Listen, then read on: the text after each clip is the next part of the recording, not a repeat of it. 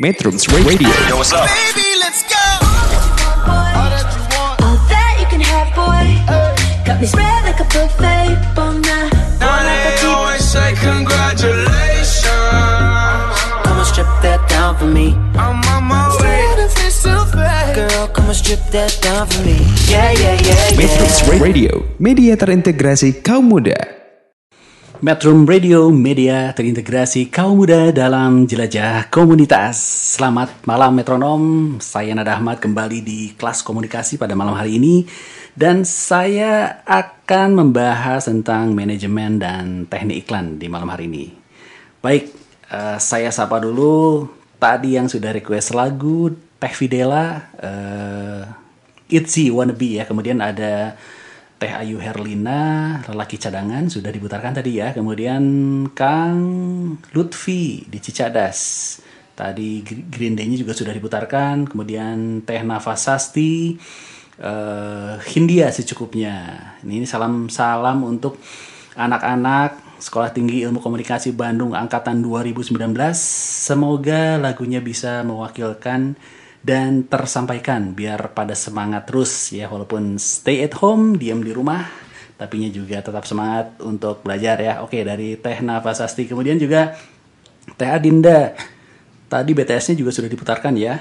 Kemudian, nah ini ada dari seseorang di Stikom Angkatan 2019, kirim salam buat Wahyu Akman Stikom Makanan 2018. Nah, ada apa nih? Jangan lupa traktir di kantin, Kang, katanya. Oke. Ini hari ini saya memberikan e-learning untuk mahasiswa Stikom Angkatan 2018 ya.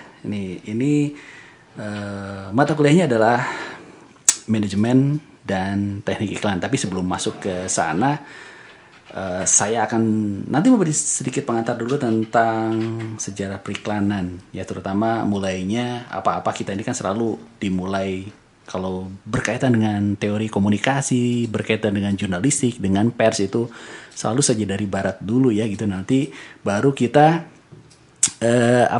memulainya kemudian gitu. Nah, ini sejarah ini juga dimulai di Eropa ya, ini sejarah perikanan juga di Eropa.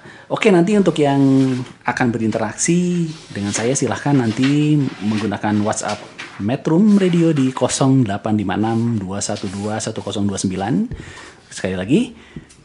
0856 212 1029. Yang mau berinteraksi, mau request lagu, kirim-kirim salam juga boleh. Oke, terima kasih kepada metronom juga yang sudah mengunduh aplikasi Android di Play Store dengan kata kunci Metrum Radio, satu aplikasi menjelajah berbagai platform. Nah, terima kasih juga yang sedang menyimak di web Metrum di www.metrum.co.id. Nah, ini untuk yang mendengarkan atau menyimak di web Metrum, upayakan jangan pakai Google Chrome dulu karena memang sedang ada masalah. Jadi silahkan pakai Opera, pakai Safari, Explorer, apa aja lah pokoknya selain Google Chrome ya.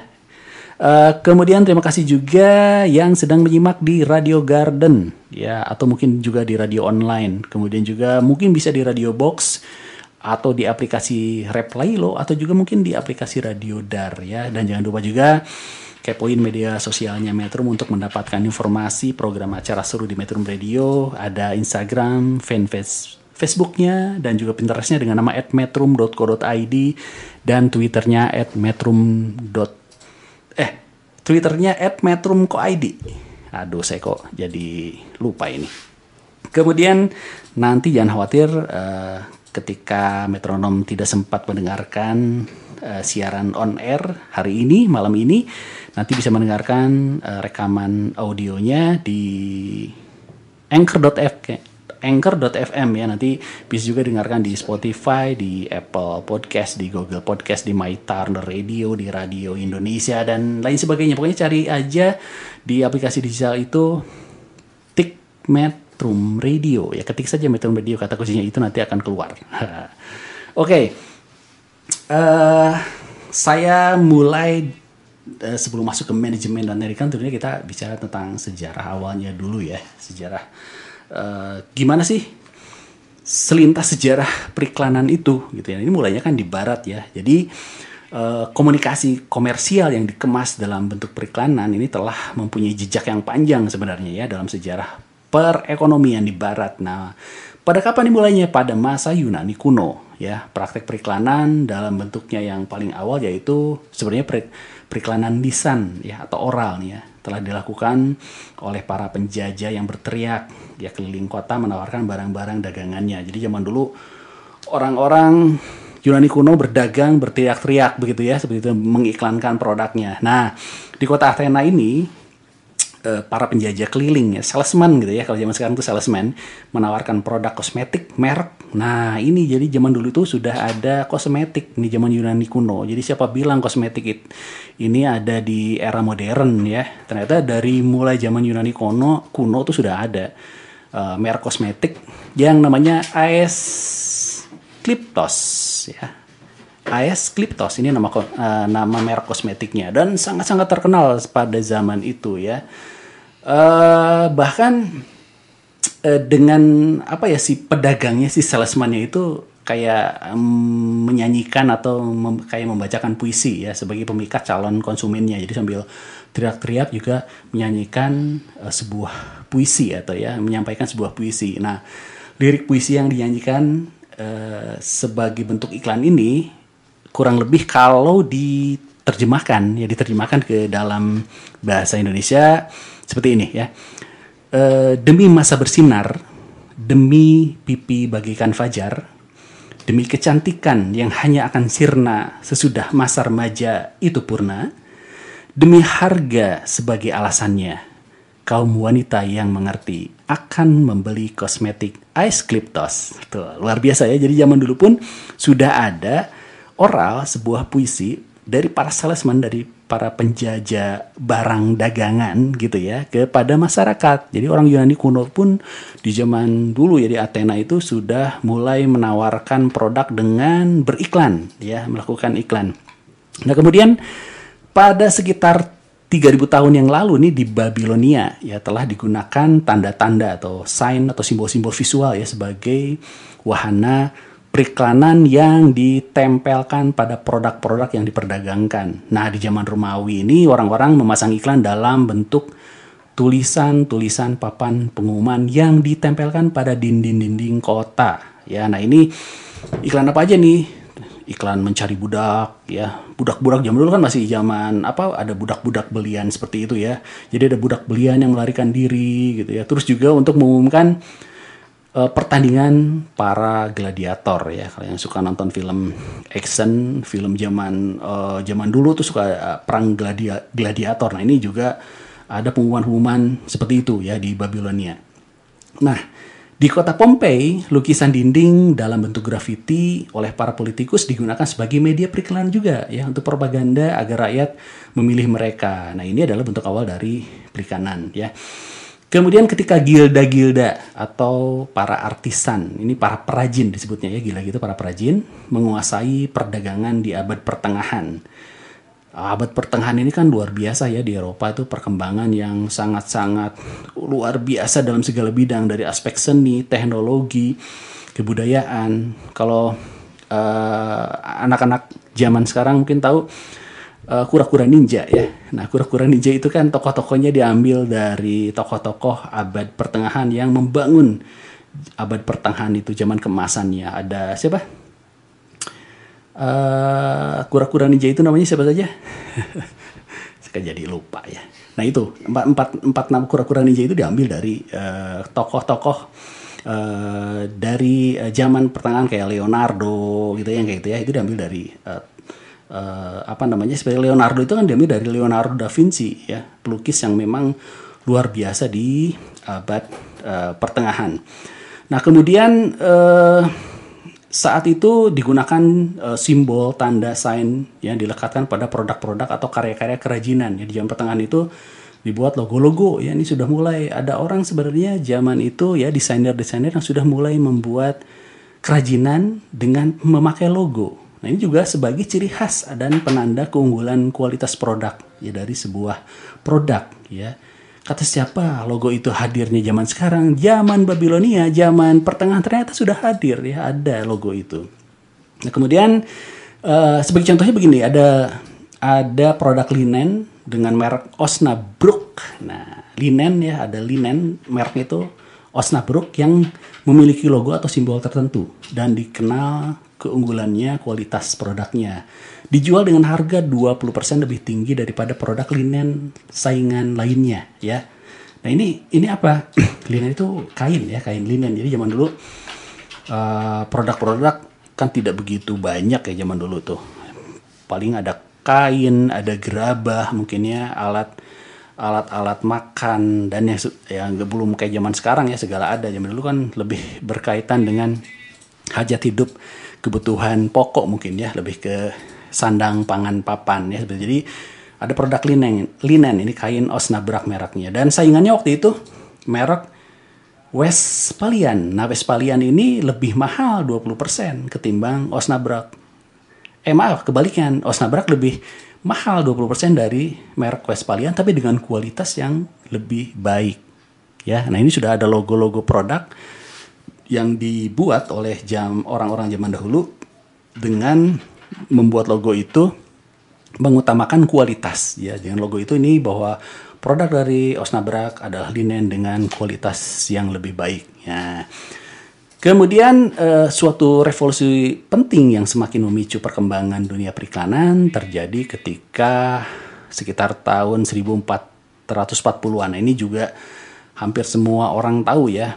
Pada 1440-an ini Johannes Gutenberg dari Mainz, Jerman menemukan apa?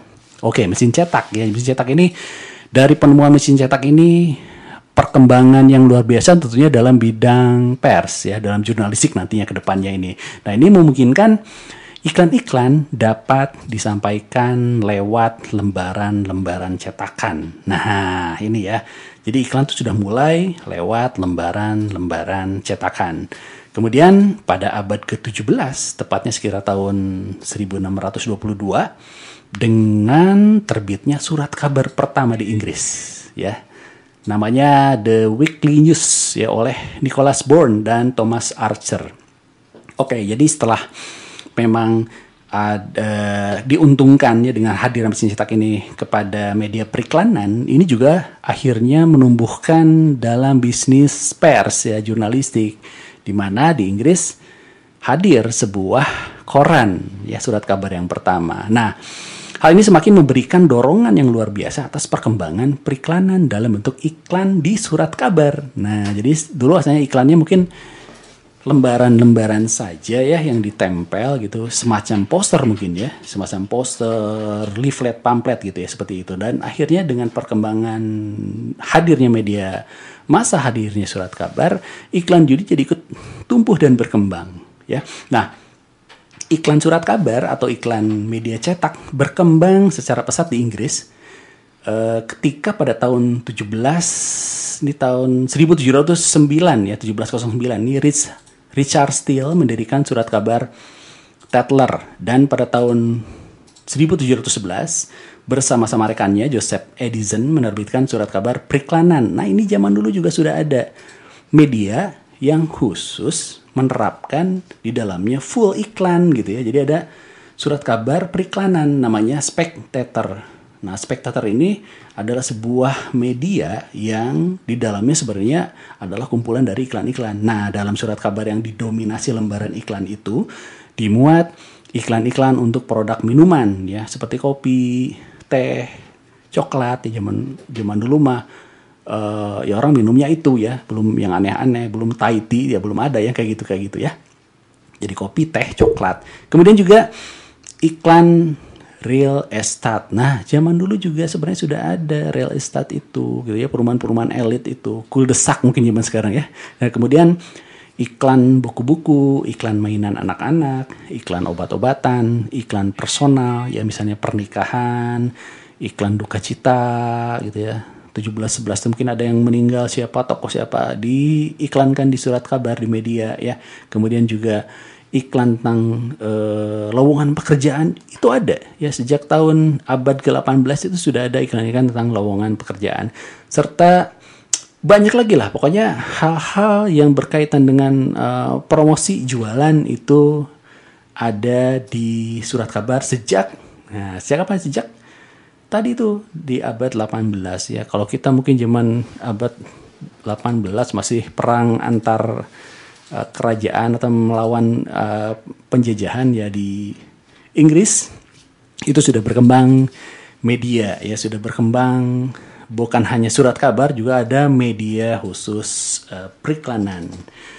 Oke, sebelum kita masuk ke sesi berikutnya di kelas komunikasi tentang manajemen dan teknik iklan ini, ada yang sudah request. Ini siapa aja nih ya? Oke, saya bacakan dulu. Ada Rizkia Putra. Rizkia Putra request Iwa K bebas. Oke, nanti akan diputarkan ya. Kemudian Farhan, halo Kang Farhan. Enggak, dia di Jakarta atau di Bandung nih Farhan nih ya. Yang saya tahu Farhan anak Betawi nih. Nah, Hindia ya. Oke, nanti akan diputarkan. Teh Tiara Putri, Firsa Bersari, Celengan Rindu. Oke, nanti akan diputarkan. Salam buat kakak tingkat di Sekolah Tinggi Ilmu Komunikasi Bandung. Stay safe. Apa ini pesannya? Di rumah aja lah pokoknya, intinya tetap di rumah aja gitu ya. Kemudian Teh Queen, Teh Queen ini, aduh saya kalau ingat Queen itu ingat coklat ya, Silver Queen. Lemonade, oke, nanti diputarkan ya, Jeremy Passion ya. Oke, ini lagu-lagu kekinian, lagu-lagu milenial. Karena kalau saya ini adalah angkatan kolonial atau juga mungkin angkatan apa ini ya saya. Nanti yang versi ukulele ya. Oke, nanti ada. Nanti yang ukulele ya. Kemudian Tenabilah, Judika tak mungkin bersama. Baik, sebelum kita lanjut di kelas komunikasi yang hari ini, malam ini membahas tentang manajemen dan teknik iklan, kita jeda dulu dengan lagu berikut ini. Metrum Radio, media terintegrasi kaum muda dalam jelajah komunitas. Media terintegrasi kaum muda.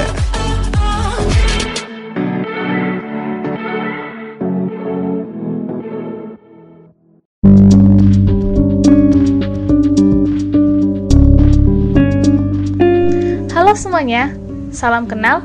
Aku Rodia Queen akan bersuara tentang pentingnya untuk tetap di rumah dan menjaga kebersihan di tengah wabah COVID-19 atau coronavirus ini.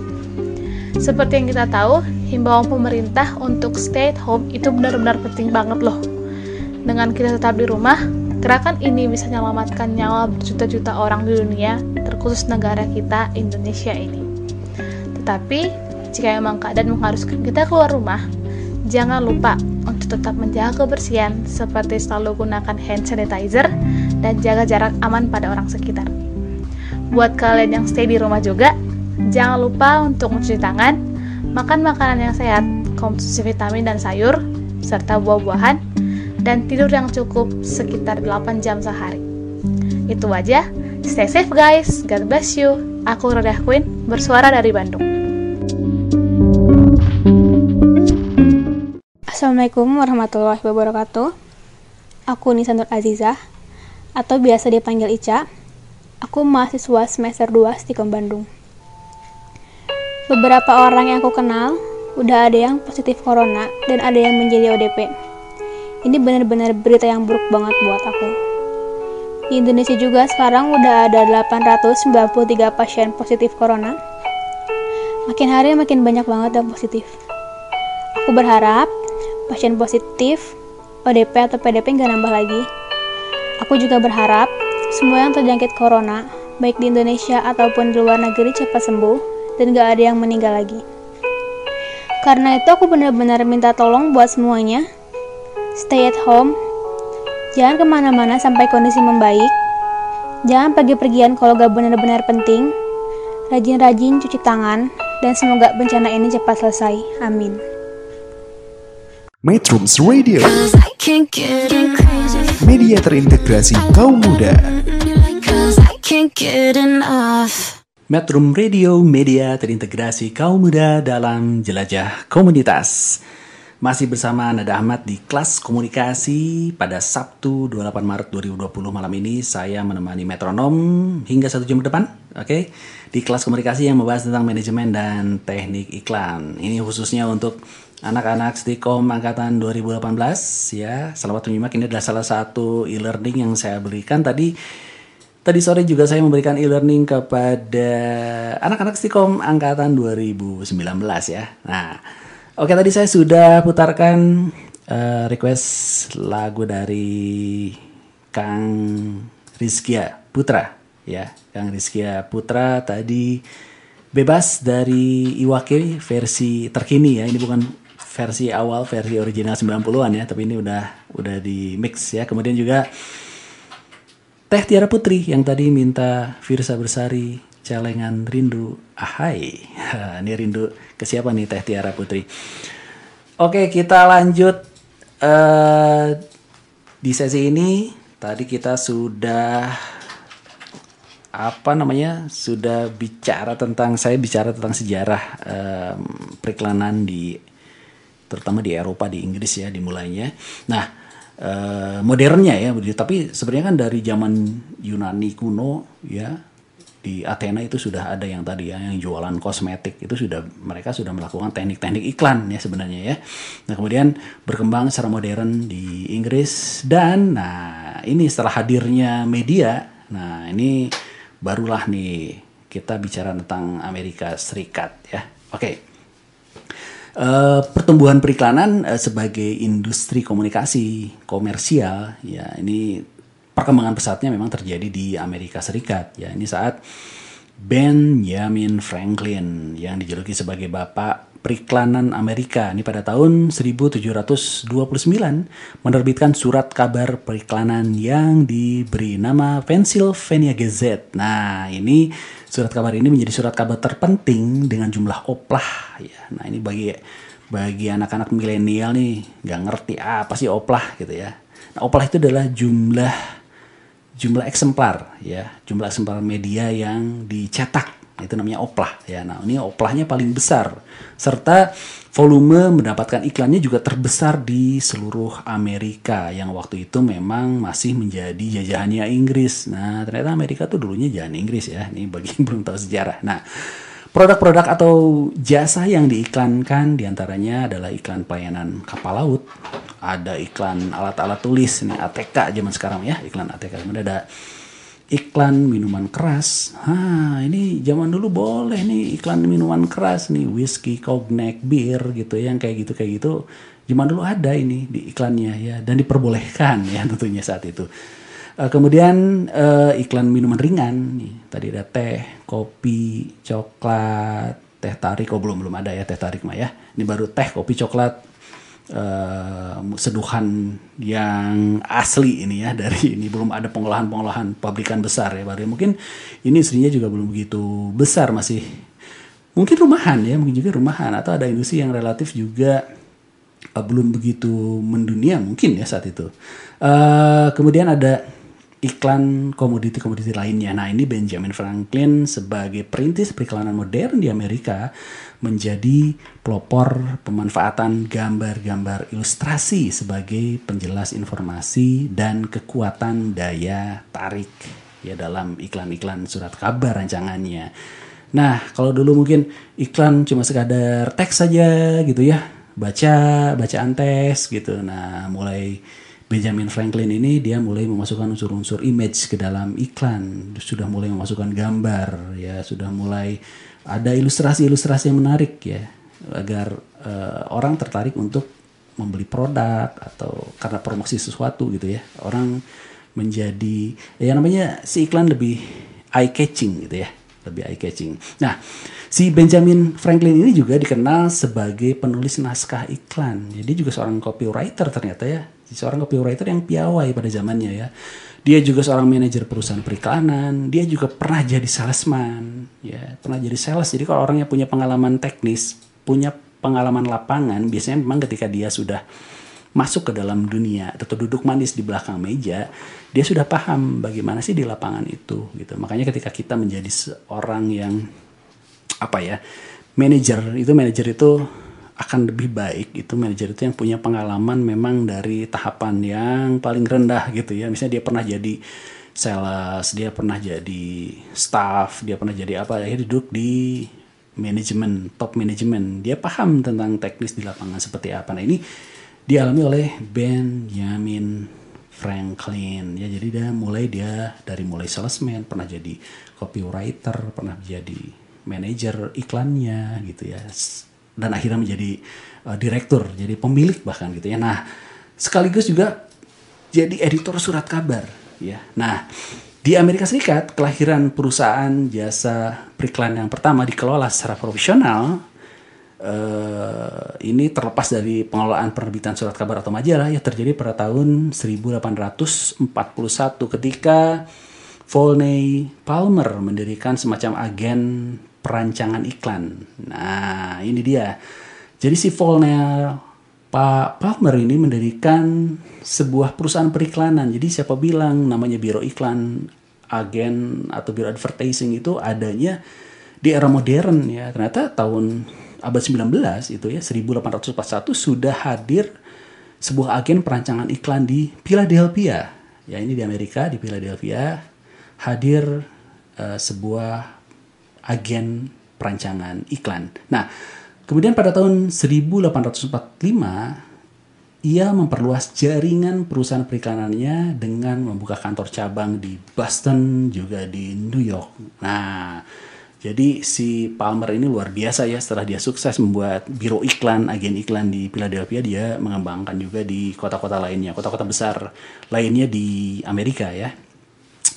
Beberapa faktor kondusif yang mendukung pesatnya pertumbuhan industri periklanan di Amerika Serikat juga, diantaranya ada beberapa faktor gitu ya. Diantaranya ada, pertama, ada industri yang tumbuh di Amerika pada masa itu mengarah kepada mekanisasi produksi yang menggunakan teknologi modern ya. Jadi memang berkembangnya iklan karena memang saat itu seiring sejalan dengan tumbuhnya dunia industri yang mengarah kepada teknologi modern.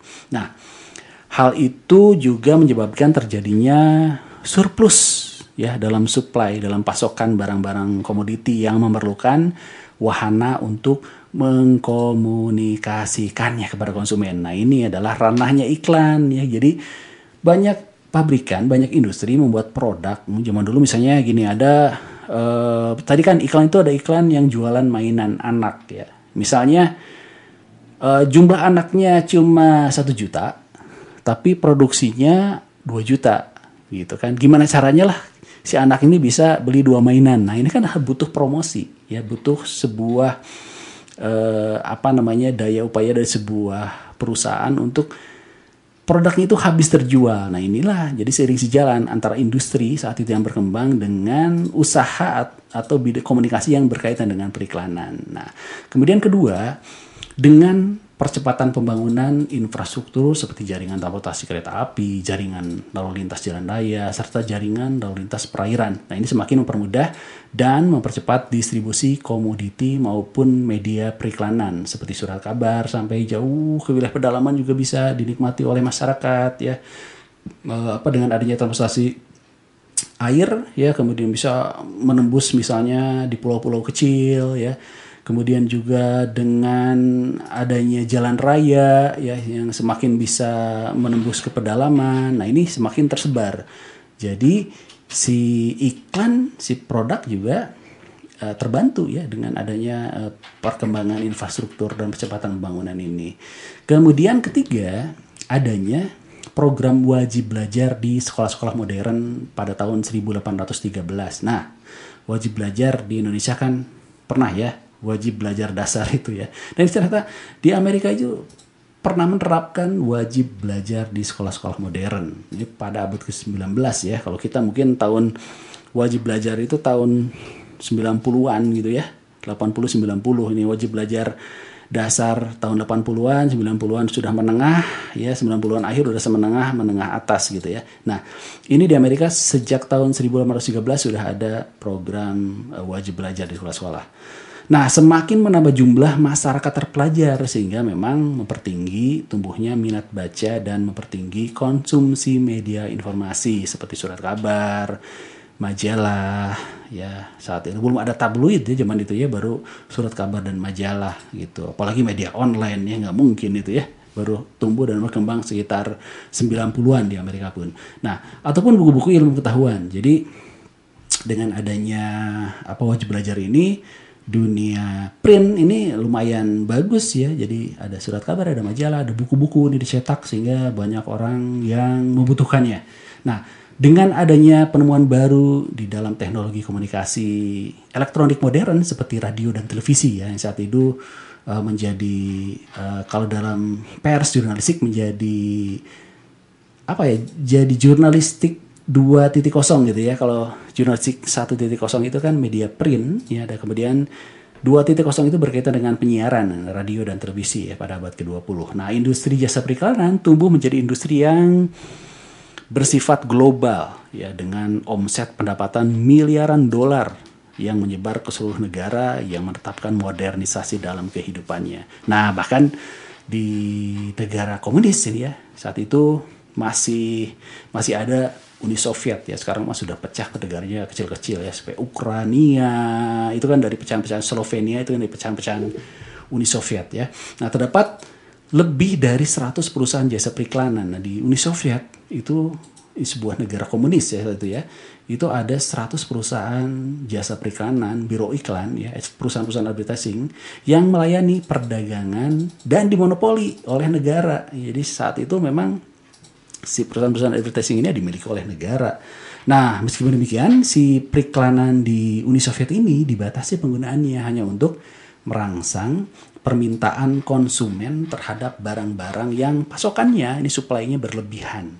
Ya, jadi ada upaya ini tetaplah dikekang oleh pemerintah, karena yang punyanya juga pemerintah ya. Soviet komunis ini memang semua dimiliki oleh negara. Nah, sehingga dikhawatirkan bisa menjatuhkan harga ya saat itu. Nah, kemudian di negara komunis lain seperti di Tiongkok ya, di RRC, ini jasa periklanan mulai masuk searah dengan kebijakan reformasi perekonomian yang menjurus kepada liberalisasi perdagangan pada tahun 78. Nah, meskipun volume periklanan di China, di Tiongkok saat itu masih kecil ya, masih sekitar 7 juta dolar pada tahun 7 juta dolar US ya, ini pada tahun 83. Tapi memang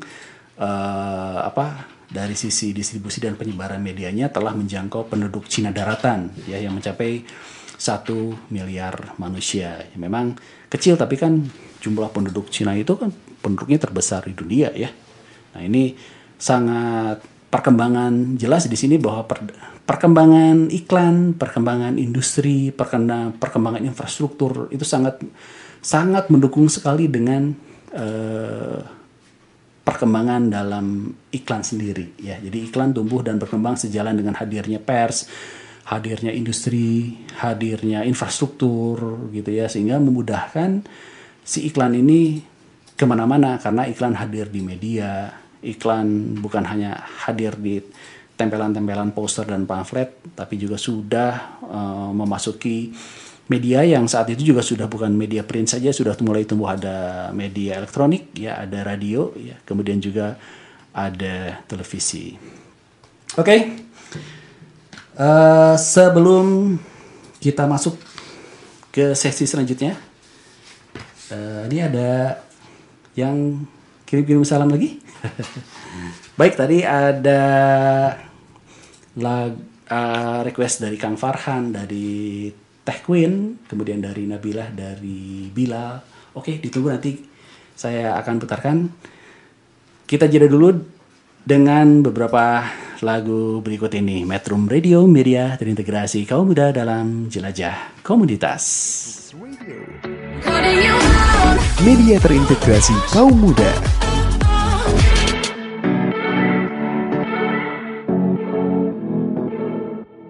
Assalamualaikum warahmatullahi wabarakatuh. Salam sejahtera untuk kita semua. Salam Om Swastiastu, Namo Buddhaya, salam kebajikan. Pengaruh dari COVID-19 sudah sangat banyak, mulai dari harga bahan pokok naik, masker sulit dicari, hand sanitizer sulit dicari, dan lockdown di berbagai negara. Sebesar itulah pengaruh dari COVID-19. Dan kalian masih keluyuran karena hal yang gak penting. Ayolah, virus ini sangat berbahaya. Apa sulitnya berdiam diri di rumah? Himbauan social distancing dan physical distancing sudah dikeluarkan loh oleh pemerintah. Ayo, jangan bandel. Turuti himbauan itu demi kamu, keluargamu, saudaramu, dan negaramu.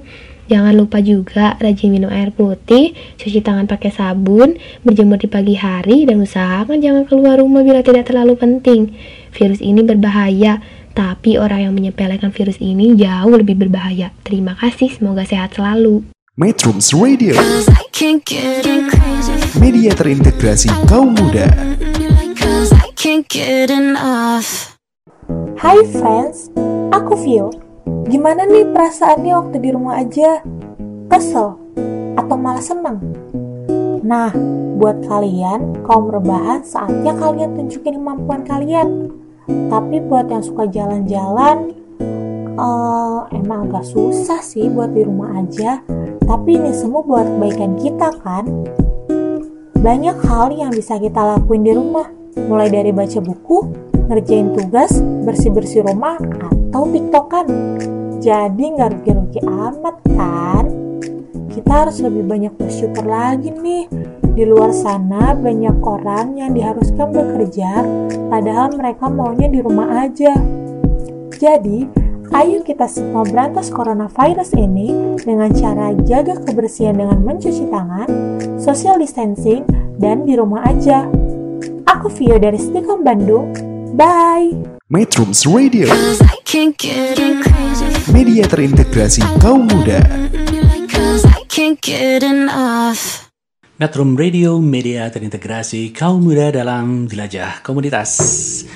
Baik, metronom, masih bersama Nada Ahmad di kelas komunikasi yang malam ini membahas tentang manajemen iklan, juga teknik iklan ya. Nah, jadi manajemen dan teknik iklan untuk terutama untuk anak-anak Stikom Bandung angkatan 2018 yang sekarang ini juga menjadi bagian dari kuliah e-learning ya. Jadi ini hampir semua perkuliahan di berbagai perguruan tinggi memang harus dilaksanakan secara online karena kita tahu sekarang virus pandemik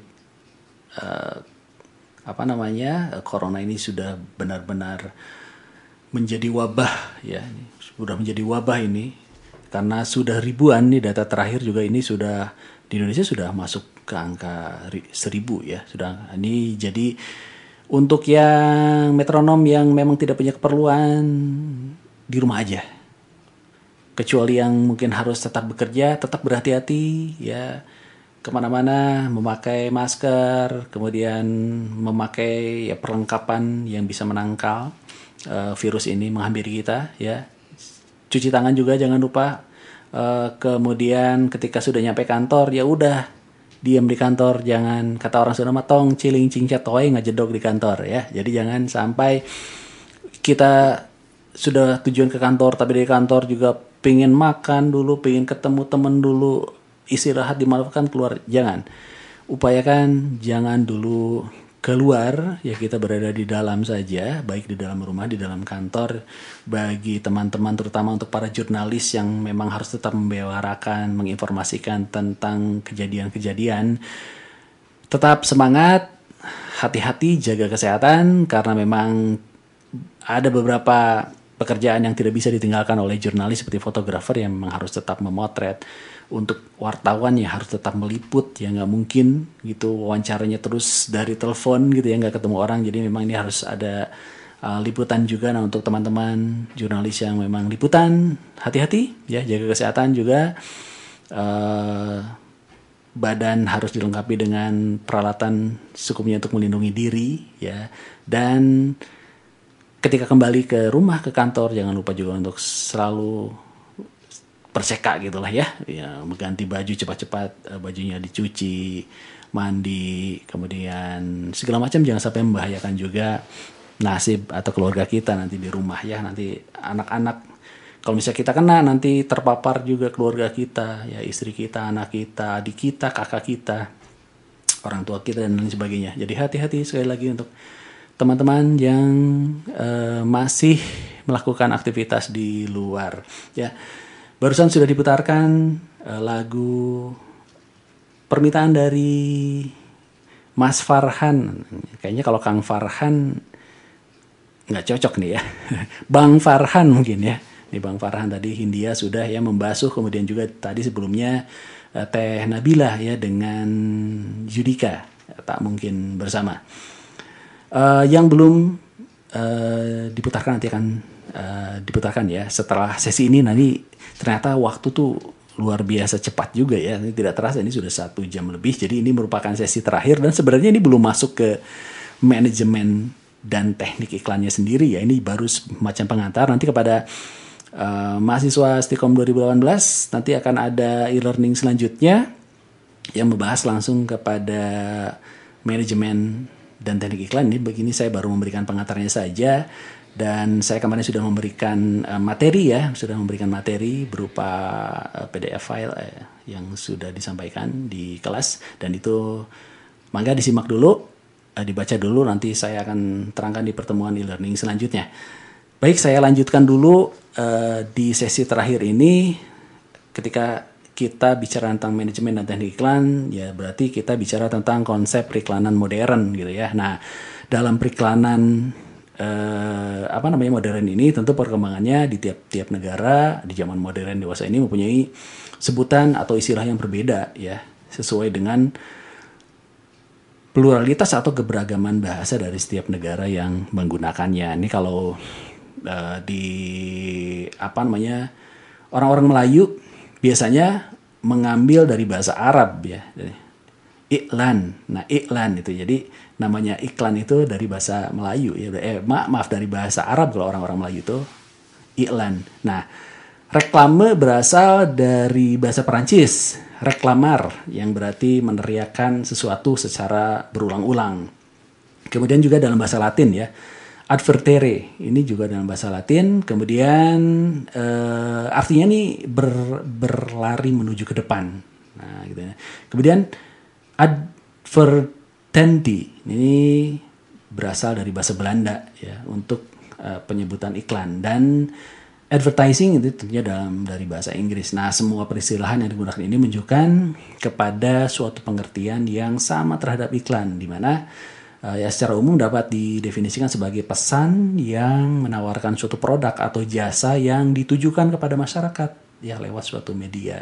Nah, untuk membedakan dengan penyampaian pesan dengan tujuan lebih umum, nah iklan merupakan pesan yang lebih diarahkan untuk membujuk seseorang atau sekelompok orang agar membeli barang atau jasa yang dikomunikasikan ya. Nah, istilah iklan ini pertama kali diperkenalkan di Indonesia oleh Sudarjo Cokro Sisworo ya, seorang tokoh pers nasional Indonesia pada tahun 1951 ya, untuk menggantikan istilah dalam bahasa Belanda karena tahun 50-an ya, karena kita baru merdeka 45 dan masih ada agresi sampai tahun 47-48 ya, jadi masih banyak menggunakan istilah-istilah dalam bahasa Belanda. Nah, pada tahun 51 Pak Sudarjo ini akhirnya menggantikan istilah advertentie yang dalam bahasa Belanda itu menjadi atau advertising ya dalam bahasa Inggris. Jadi advertentie dalam bahasa Belanda, advertising dalam bahasa Inggris, agar sesuai dengan semangat penggunaan bahasa nasional Indonesia maka dipakailah istilah iklan gitu ya. Nah, kemudian dalam perkembangan selanjutnya masyarakat periklanan Indonesia memberikan pembatasan secara lebih lebih detail gitu ya, lebih detail untuk membedakan kesimpangsiuran penggunaan istilah iklan dan periklanan. Nah, iklan sendiri didefinisikan sebagai segala bentuk pesan tentang suatu produk atau jasa yang disampaikan lewat suatu media dan ditujukan kepada sebagian atau seluruh masyarakat. Sedangkan periklanan diartikan sebagai keseluruhan proses yang meliputi persiapan, perencanaan, pelaksanaan dan pengawasan penyampaian iklan. Itu jadi ya perbedaan antara iklan dan periklanan itu sendiri. Baik, yang tidak terasa saya sudah menemani metronom 1 jam lebih. Tapi saya akan jumpa saya lagi nanti ya di kelas komunikasi selanjutnya. Banyak hal yang kita bicarakan di komunikasi. Ada tentang periklanan, tentang PR, tentang jurnalistik, tentang media dan lain sebagainya. Nanti kita akan ketemu lagi, terutama khususnya di manajemen dan teknik iklan ini di pertemuan yang ketiga ya. Baik, ini ada request tadi ya dari Kang siapa nih tadi? Kang sebentar, saya lihat dulu ada. Tadi Kang Farhan udah ya, lagunya Kang Farhan. Bang Farhan. Minta lagu dia. Oh, Bang Farhan minta lagu lagi. Ini bareng sama Teh Asti nih, Teh Chandra. Ya, lagunya dari Hindia lagi nih, Rumah ke Rumah. Oke, nanti akan diputarkan. Ini ada request spesial. Waduh, request spesial ini dari Kang David Muharram. Nah, Kang David Muharram mau request lagu judulnya Moving On dari Asking Alexandria. Kata Kang David, lagu ini mewakili keadaan saya saat ini. Semoga saya bisa segera moving on dari segala masalah yang sedang saya hadapi dengan merubah saya menjadi lebih mandiri. Wah, luar biasa Kang David ini. Ini ada masalah apa nih? Harus moving on segala nih. Ha. Oke, nanti Kang David lagunya akan coba diputarkan ya. Atau kemudian ada juga request dari Kang Bilal, nanti Iwan Fals ya, kemudian juga dari siapa ya? Ini dari Teh Queen tadi ya, Teh Queen juga belum diputarkan nanti Lemonade dari Jeremy Passion versi yang ukulele. Oke, coba nanti akan coba diputarkan. Dan setelah acara kelas komunikasi, setelah program Talkshow kelas komunikasi di malam hari ini juga nanti ada setelah ini dilanjutkan dengan VOA Weekend ya. Jadi Metrum Radio adalah afiliasi dari VOA Voice of America.